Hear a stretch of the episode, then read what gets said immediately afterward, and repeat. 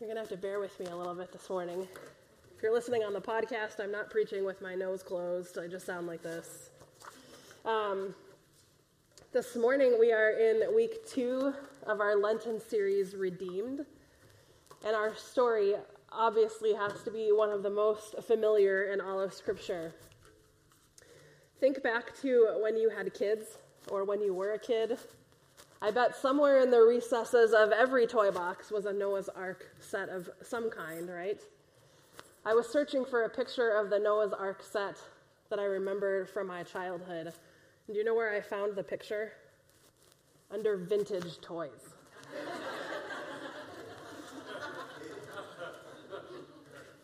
Vintage toys? I was so upset I don't even have the picture for you this morning. Vintage toys. I digress. Uh, point being that lots of us, even if you uh, if you didn't grow up in the church, you probably know the story of Noah's Ark. And if you did grow up going to Sunday school, rest assured you had Noah's Ark flannel graph coming out your ears, right? It's such a fun story to engage kids with. A bunch of animals on a boat. Kids love animals. Kids love boats. It's a great thing. And I'm sure that this message would be a lot more fun this morning if I had flannel graph up here. But you're just going to have to listen with your ears like the adults that you are or the adults that you pretend to be. How many of you in here saw the Hollywood epic that came out five years ago called Noah, starring Russell Crowe? Okay, a bunch of you saw it. Okay. If you knew nothing of the story of Noah, it was a pretty good movie. It was one of those big cinema, big soundtrack, epic intensity kinds of movies. If you know the story of Noah and you were hoping that the movie and the Bible story were closely linked, you were a little out of luck there. But it's church. It's not. It's Hollywood. It's not the church, so it is what it is. But I did, I did appreciate a couple of lines from that. I did appreciate that Noah narrated the creation story, and I appreciated that he narrated what we call the fall, the story of Adam and Eve, which we talked about last week. And in the movie, Noah reminds us that God gave them a choice. And he says, follow the temptation of darkness or hold on to the blessing of light. And then he continues on to explain the consequences of the choices that Adam and Eve made when they let go of the blessing of perfect unity with God and with one another and instead followed the temptation of darkness. And Noah says in the movie, so for ten generations since Adam, sin has walked with us. Brother against brother, nation against nation, man against creation. We broke the world. We did this. Everything that was beautiful, everything that was good, we shattered. And this was one extraordinarily important detail that I think Hollywood got right. We did this. Everything that was beautiful, everything that was good, we shattered. It was Noah's explanation for why they were sitting in the middle of the ark as the world around them was overrun by this great flood. In addition to two of every kind of living thing, Noah and his wife and their three sons and their three wives were the only ones in all of the world to survive the flood that God designed and used to wipe out all of creation. It's a story we talk a lot about with kids, but we kind of stop talking about it as adults, probably because the older we get, the more problematic this story becomes to us. At some point in our journey of faith, as we study Scripture more and more, we have to face the reality that God sent a flood upon the earth that literally wiped out the entirety of the creation that he had just made and deemed good. For those of you who already know how the story ends, we know that God used this chaos to bring about brand new life, that God used the chaos of the waters to bring about something new, something beautiful, something better than what it was. And in the same way that we'd rather skip Lent and jump right to Easter, this is the part of the Noah story that we like to jump to because it's this image of, of calm and serenity that the dove comes back with an olive branch in its mouth, and a rainbow lights up the once dark sky as a reminder of God's promises. That's the part that we really love to talk about, right? And yet we know that so much of life is lived really in between the two, in the chaos, in the mystery, in the questions, in the flood. And so we have to ask, why? Why did God do it? Why did God cause such devastating destruction upon that which he claimed to love so much? So this is a very, very richly debated question, one that we may not answer in its entirety this morning, but we're gonna we're gonna give it a try nonetheless. This is another one of those uh, those words, those phrases for which the Hebrew does not have an adequate English translation. So the text pretty much spells out the reality that the major issue that led up to this watery chaos was the wickedness of the human heart and the behaviors that stemmed from it. Genesis six eleven says, "Now the earth was corrupt in God's sight and full of violence." So the Hebrew word for violence here is actually a really generic term. In Hebrew, this word can mean something from international war to general social justice issues. It can mean an individual act of violence, and it can mean a corporate act of violence. It can mean a physical violence. It can mean a psychological violence. It's an incredibly general term in Hebrew. But while that is a very general word, we do know that sinful humanity was so advanced in its sin that it had reached every single corner of civilization, kind of its sinful apex, so to speak. And God was grief-stricken over it. Human sin and human suffering was out of control. It was bad enough that Adam and Eve had chosen to follow temptation, but one decision changed the entire trajectory of humanity from that which God intended for us to that which we chose for ourselves. Where God had created us for good and for unity, instead humanity chose sin and division. In doing so, we shattered everything about the world that was once good and beautiful. We so often look at God in the Old Testament and we deem him wrathful, murderous, vengeful, and angry because something was destroyed. When in reality, we have such a small window. We have such a small window into the bigger picture of what God is doing. We have no idea what brand new thing God might bring about from what feels like destruction to us. And if we take God's unrelenting love for us out of the equation and turn these stories into formulas, which we often try to do, we lose sight of the whole picture of who God is. When we try to fit God into some kind of formula, we are desperately limiting God. And we do that because we want to make sense of things that we cannot make sense of, because we do not have all of the information. There's no doubt that Noah experienced the destruction of the world in an absolutely gut-wrenching way. He was human. I have no doubt that he asked the same questions of God that many of us have asked in the face of our own painful tragedy. Is God really good? Why did this have to happen? Was this really the only way? We are grieved by the thought that God would seemingly so carelessly wipe out the entirety of creation in a flood, and yet we are grieved in part because we think that this kingdom is the only one of which we will be a part, this one here on earth.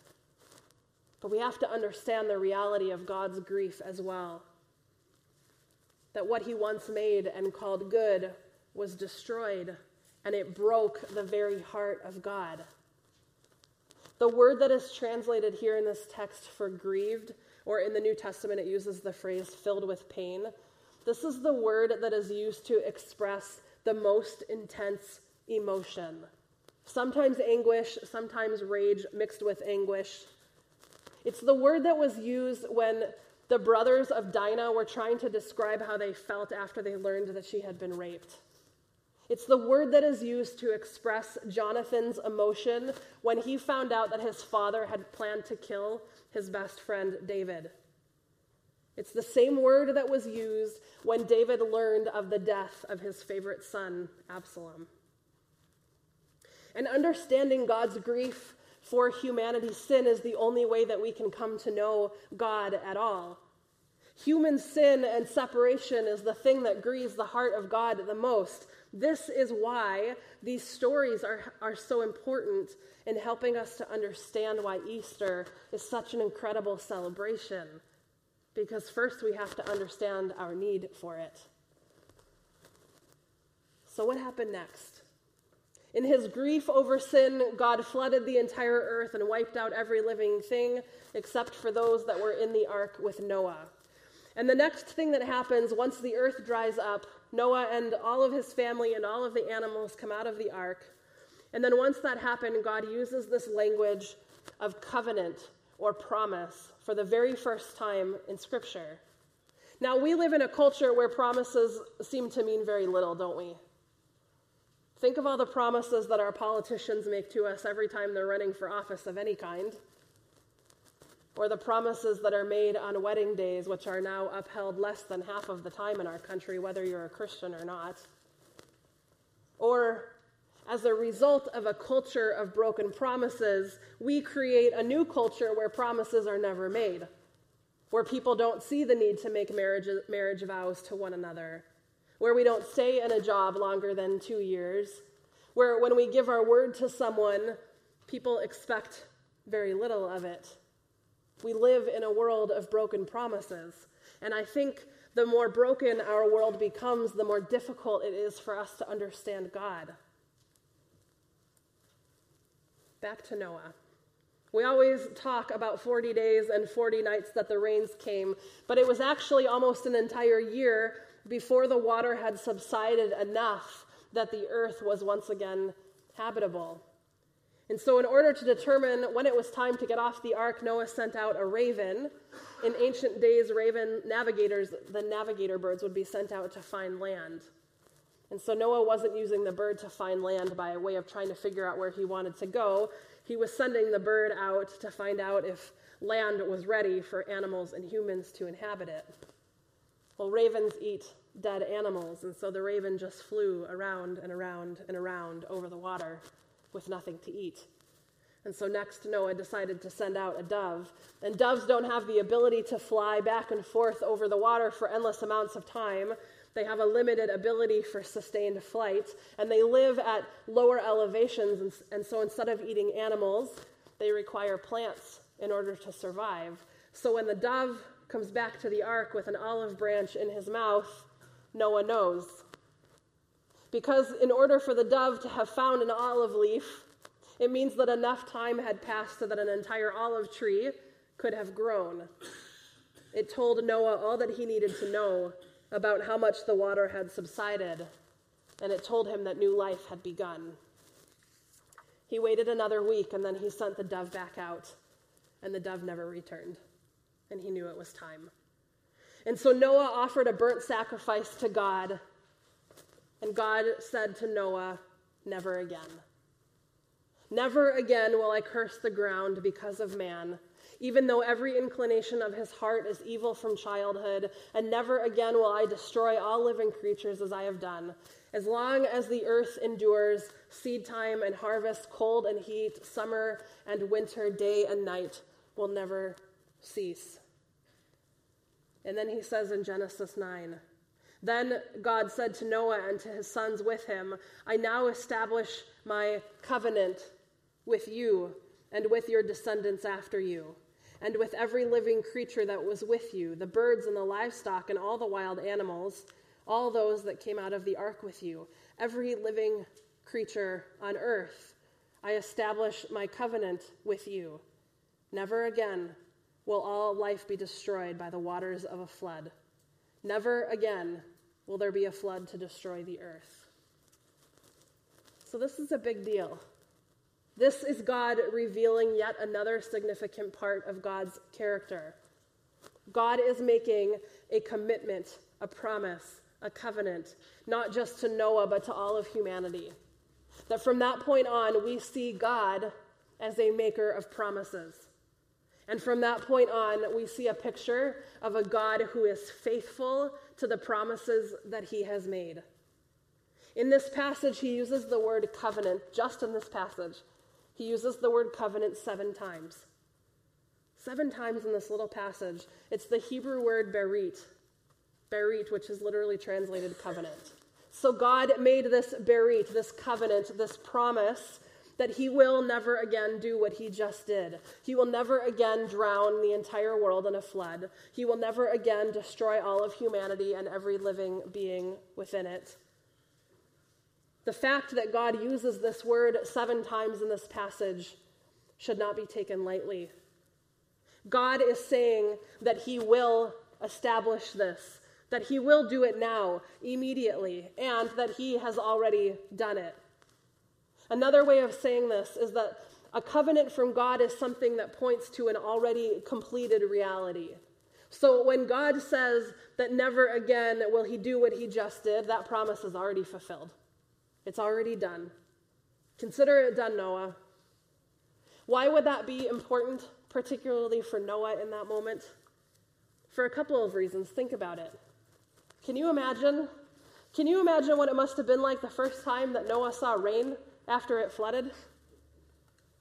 So many scholars say that Noah, prior to the flood, had never seen rain before, that rain didn't yet exist on the planet, that God had essentially created this kind of uh, water vapor canopy across the planet, which created this tropical environment everywhere, which sounds real great right about now, that the ultraviolet rays of the sun were filtered out so that people could live to be a thousand years old, as they did in that time. And that it wasn't until the flood broke through that, that canopy, that water poured down, that the flood happened. But now, in his new world, rain is going to be a part of the system of our ecology. Rain will regularly fall. It will be evaporated up into the ocean. It will go into the clouds, and then it will come down about the land, around the rivers, until it runs back into the sea, and the cycle continues. God would take what was destructive and make it useful and beautiful for life to sustain. But Noah didn't know that yet. So if Noah had never seen rain before, and then the very first time he saw rain, it destroyed the whole entire earth and everything in it, then you can imagine Noah just strolling along the beautiful earth when a drop of rain hits, and then another drop of rain hits. He'd probably freak out, right? And so God uses the word of covenant over and over and over again to remind Noah that it is already done. The promise is already fulfilled. Never again will God destroy the earth. Noah doesn't have to panic when it rains. He doesn't have to keep up maintenance of the ark just in case. Worldwide devastation will never again come at the hand of God. And then God seals the covenant with a sign. And God said, "This is the sign of the covenant I am making between me and you and every living creature with you, a covenant for all generations to come. I have set my rainbow in the clouds, and it will be the sign of the covenant between me and the earth. Whenever I bring clouds over the earth and the rainbow appears in the clouds, I will remember my covenant between me and you and all living creatures of every kind. Never again will the waters become a flood to destroy all earth. Whenever the rainbow appears in the clouds, I will see it and remember the everlasting covenant between God and all living creatures of every kind on earth." So God said to Noah, "This is the sign of the covenant I have established between me and all life on earth." So God sends a rainbow over the earth as a sign to Noah of the covenant that he has made. And the idea is that Noah, and for all generations after him, that every time we see a rainbow in the sky, we are to remember the promise that God has made to us, to remember the faithfulness of the God who made it. So that's the happy ending that we were waiting for, right? And I love that. I love, I love looking for rainbows after a good rain. I love the way the sky looks when it's really dark in one spot and then begins to lighten up in another one. I love the search for the rainbow. I love that God's promise to us remains. But I want to look again at what the Hebrew word says here, because it's an important one. The Hebrew word that, that God uses when he's talking about the rainbow I maybe have mentioned this before. He uses this Hebrew word kesheth. In Hebrew, it is the word for bow, as in bow and arrow, bow. So in Exodus fifteen, it says the Lord is a warrior. In Habakkuk three, it says that the Lord, the Lord's bow is made bare. In Zechariah nine, it says that his arrows are lightning. Throughout the Old Testament, God is sometimes depicted as a warrior with a bow. So in this Genesis narrative, God is essentially saying that the rainbow is a sign that God is hanging up his bow. God has hung up his bow, and he hung it up right there in the sky for everyone to see, for everyone to remember the faithfulness of God, that the God who makes promises keeps his promises. He is hanging up his bow. He is done with destruction. There's an author by the name of Stephen Richards who said that promises are only as strong as the person who gives them. So in our culture, that doesn't say a whole lot. We more and more value and sadly are often surprised when we come across people of great integrity. If you have someone in your life that exhibits great integrity, someone who does what she says she's going to do, that's the kind of person you want in your life, right? And yet it often seems as if that kind of person is becoming more and more a rare commodity. And yet if that author is correct that promises are only as strong as the one who gives them, then we can be certain that the promises of God hold firm forever. It's tough for us to believe, and as our society gets further and further away from God and away from the things of God, it becomes more difficult to believe or trust that God would keep his promises, because we just don't see too many examples of that happening in the world around us. Because we know that Noah, righteous as he may have been, was not without sin. And as we keep reading that narrative, we know that within five seconds of being back on dry land, Noah sins again. And the cycle just continues on. But God has made his promise. It's the other reason why this covenant and this covenant language is so significant. Because if the first drops of post-flood rain didn't completely panic Noah, then certainly his realization that sin followed him into this new world would. But seven times, seven times God reiterates that he would never again destroy creation. And so every time Noah saw a rainbow throughout the rest of his life, and every time we see one, even to this day, it is our reminder not of God's judgment, but of God's mercy and grace. It is a sign of God's faithfulness. It is our reminder that despite what we deserve, we receive mercy instead. That instead of destruction, God hung up his bow. And so instead of death, we receive life. It's a sign that God does not forget his promises. We cannot allow our culture of broken promises to keep us cynical and in disbelief that we serve a God who never fails. Now, we know it doesn't mean that in this life, even with God, that this life is without brokenness. Most of us know that very well. But we have the ability and the invitation to trust in a God who makes and keeps his promises. The promise that God made to Noah that day was not just for Noah, and it was not just for Noah's family. It was for all people across all of time. And we have just begun to see the promises of God. Next week, we're going to talk about another promise that was made that was so absurd that it made Abraham laugh out loud. So stay tuned for next week. But be reminded this week that in a culture that continues to fail, we have a God who never does. That in the face of a world of broken promises, God reminds us that everything that is broken here, hard as it is, and I know it's hard, but one day, One day it will all be made whole and new again. Every broken promise, every broken body, every broken spirit, all made new. The more we understand our need for a Savior, the greater our Easter celebration is going to be. And I think it's going to be a great Easter celebration this year. The promises of God are true. They are real. They are forever. And they are for you. Let's pray.